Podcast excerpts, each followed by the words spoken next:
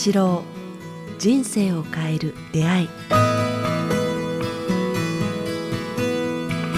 こんにちは早川洋平です。北川一郎人生を変える出会い。この番組はポッドキャストと YouTube でお届けしています、えー番組のフォローチャンネル登録よろしくお願いします。ということで北川先生今週もよろしくお願いします。よろしくお願いします。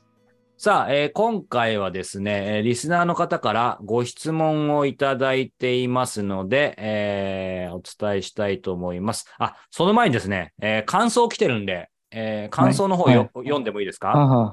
はい。えー53歳の男性の方からいただいています。えー先日行われた甲子園、先生、早川さんはご覧になりましたか？私は宮城に住んで22年。今では育英高校の校歌を歌えるほどになりました。すごいですね。ぜひ2連覇してもらいたかったのですが、最後まで頑張ってくれて、見ているこちらも元気をもらうことができました。えー悔しかったけど準優勝です、えー胸を張って帰ってきてほしいと思います。子供たちも自立し、毎日変わり映えのない日々ですが、毎年ワクワクした気持ちを与えてくれる高校球児に感謝の気持ちでいっぱいです。この場を借りて気持ちを伝えたくメッセージを送らせていただきました。今年の夏も楽しい思い出をありがとうございましたということで。ああ。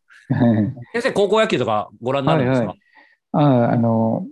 好きですね。高校の時は、自分の高校が昔は甲子園で優勝したことがあって、伝統校だったんですね。あ、そうなんですね。はいすごい。です私の高校時代はつとても強くて、毎年甲子園に出てたんですけど、それからだんだんだんだん、こう、あの、私立の強豪校がはいはい。だんだん強くなって、今はもう出れ出れなくなってしまったんですけどね。そうなんですはね。い。だだからまあその時の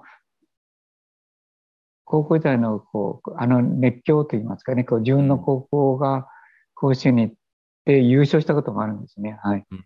だからその熱狂というのがまだ残ってて、なんか青春時代の思い出としてちょっとノスタルジーなとこありますよね、高校。ありますね。はい いろいろ思い出しますよね。はいはい。あの時のあの暑い夏、ねなんか同級生が空振りして、なんか泣いて泣いてしまったとかですね。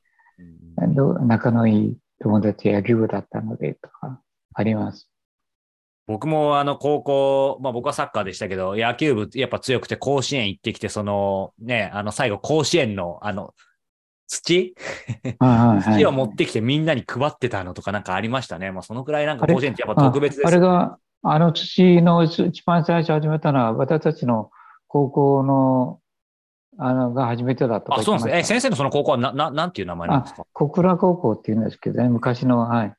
あの小倉中学、小倉で負けて甲子園に来れなかった病気の友達のために、その子があの甲子園の土を持ってきて帰ってきてくれって言われたとか言って、あ、素敵なそこからなんですね。あそれがなんか話題になって、それからみんながえ持って帰るようになったっていうエピソードがで紹介されてましたけどね。はい。すごいですね。もう、この方のご感想のおかげで、なんか今すごいお話がね、聞けて、なんかちょっと僕も得した気分だったんですけど。なるほどね。はい。ということで、感想ありがとうございました。じゃあ、質問の方も読みますね。はい、はい。えーこちらはですね、45歳女性の方からいただいています。北川先生、早川さん、こんにちは。えーいつもためになるお話をありがとうございます。先日、長い夏休みが終了し、直前になって宿題を片付ける子供たちに夜中まで付き合いました。私自身は7月中に宿題を終わらせていたのに、いつもギリギリまで宿題をやらない子供たちは将来どうなってしまうのか心配です。手伝ってよいのか、見守るべきなのか、先生や早川さん、夏休みはどう過ごされましたかご自身の夏休み、お子様の夏休み、どう過ごされたか教えていただけると幸いですということです。ありますよね、夏休みの過ごし方、宿題、いろいろ。早川さんはどうなんですかちゃんと宿題できるタイプだったんですか？あ僕、どうですか？あんま覚えてないですけど、なんかギリギリに一夜漬けとか、そういうタイプでは全てにおいて昔からなかったので、割と、いや、でも、今はかなり前倒ししますけど、昔は一夜漬けではないですけど、なんかやっぱ最後の一週間ぐらいで畳みかけてやってた気はしますね。うん。先生は？私はあ全然ダメでした。ダメ。はい。いつも半分以上残したり、はい、宿題、あの、なんか、バタバタしても間に合わなかったとか、あ、じゃあもうギリギリどころか、ま、間に合わずにできてなくて行ったみたいな。あの頃はなんか結構、夏休み月に、えー10日に1回ぐらい学校に行かなきゃいけないとかあったんですよね。結構長、はい夏休み長かったんですけども、うんうんうんそれも結構サボってたり、行かなかった、行けなかったりとか、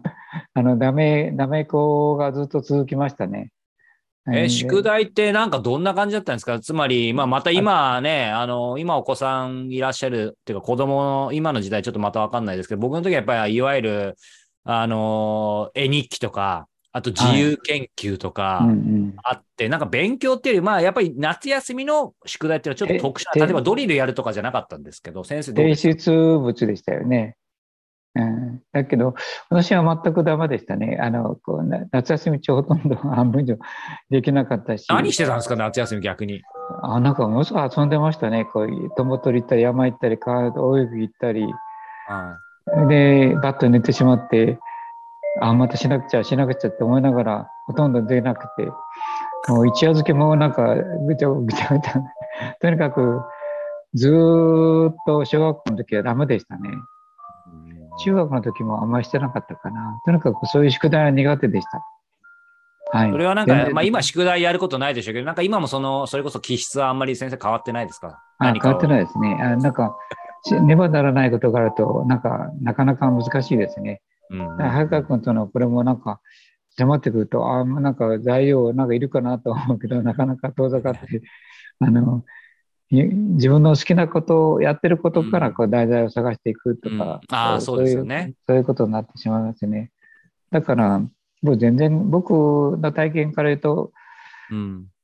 よく勉強してた人たちもいるけどそうでない人たちも結構、なんか伸びしろが大きいって言いますかね。そうですよね。はい。大谷の本を読んでると、やっぱ好きなことだけやってる人を見つけた人はやっぱりその方面でこう伸びていくっていうから平均的にあれこれできる人でなくてもいいのではないかなとか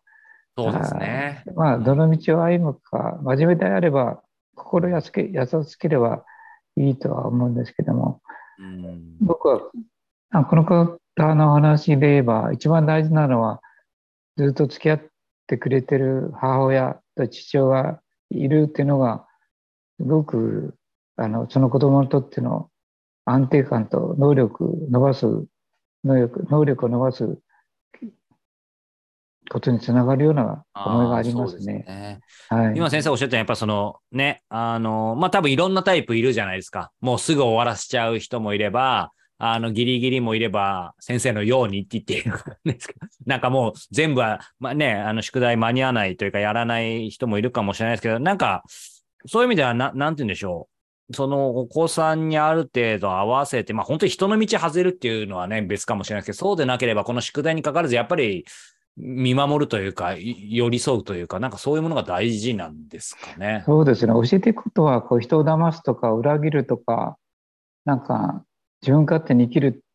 ことをしないことを教えていけばいいんじゃないですかね。うんうん、後のことは、そういう勉強なんて、こう、80になっても英語で、英会話できる人は、80から始まった人もいますもんね。そうですね。今いい時代ですしね、学ぶ。なんか、なんか、そういう知識を貯めることは、こう、発信すれば何歳からでもできるからですね。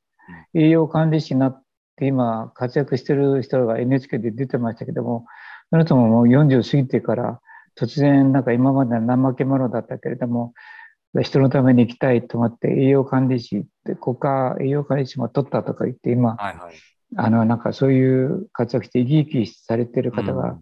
いるから、うん、なんか母親の愛と父親の愛がぴったり、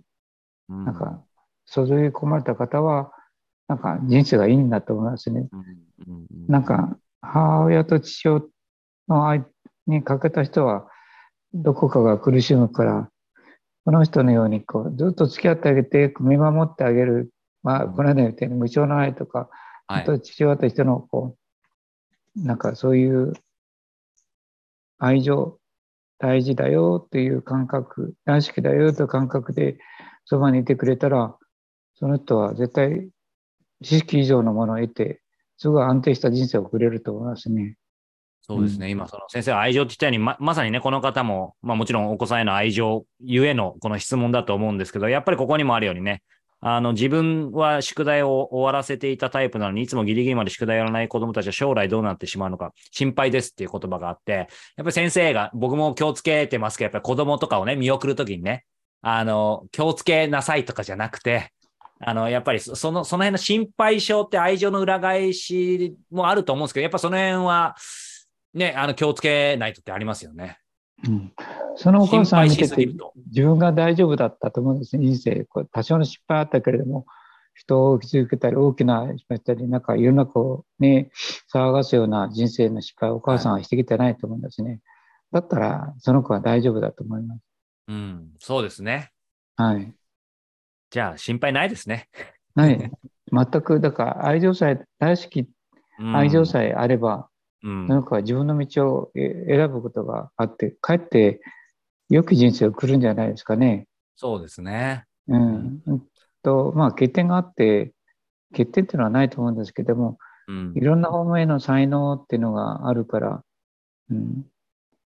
で、なんか、ほっといても自尊心というのができるみたいですね。あの、こう、立花さんという人の本を読んでみて。ると、立花明さん、先週のね、はい話にありましたね。その自尊心を傷つけると人間はすごい怒りに発するとかいう不安定になるとかいうのが実験で確かめられてますけども、まあ、そのせ生きる根源に関わる部分っていうのが愛情だと思うんですけどね。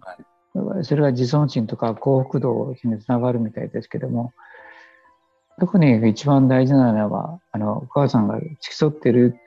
大事に思ってる、かけがえのない息子だっていううんうん意識を持ってるだけで、なんか、すごく僕はありがたいですね。はい、うん不良にならないと思いますね。うんうんそうですね。その自尊心って確かにあると、なんか、いろいろあっても本当の大きくは外さなそうですよね、道をねう。ん、なさない。大きく殺人と麻薬さえしなければいいと思いますね。騙すことと、強盗とか殺人と麻薬に手を出さなければ、もうこの人生はいいんじゃないですかね。うんうんうんうん。いやー、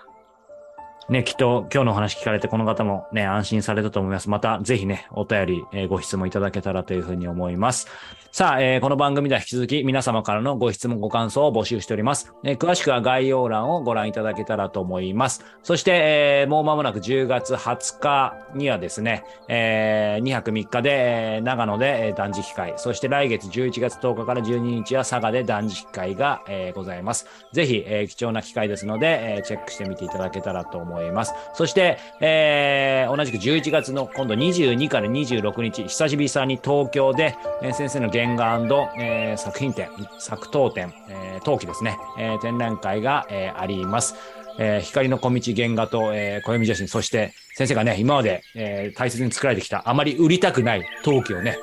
少しずつ、えー一品を出す貴重な機会ですので、えーこちら22日から26日、えーございますので、こちらぜひお越しいただけたらというふうに思います。ということで、北川先生、今週もありがとうございました。ありがとうございました。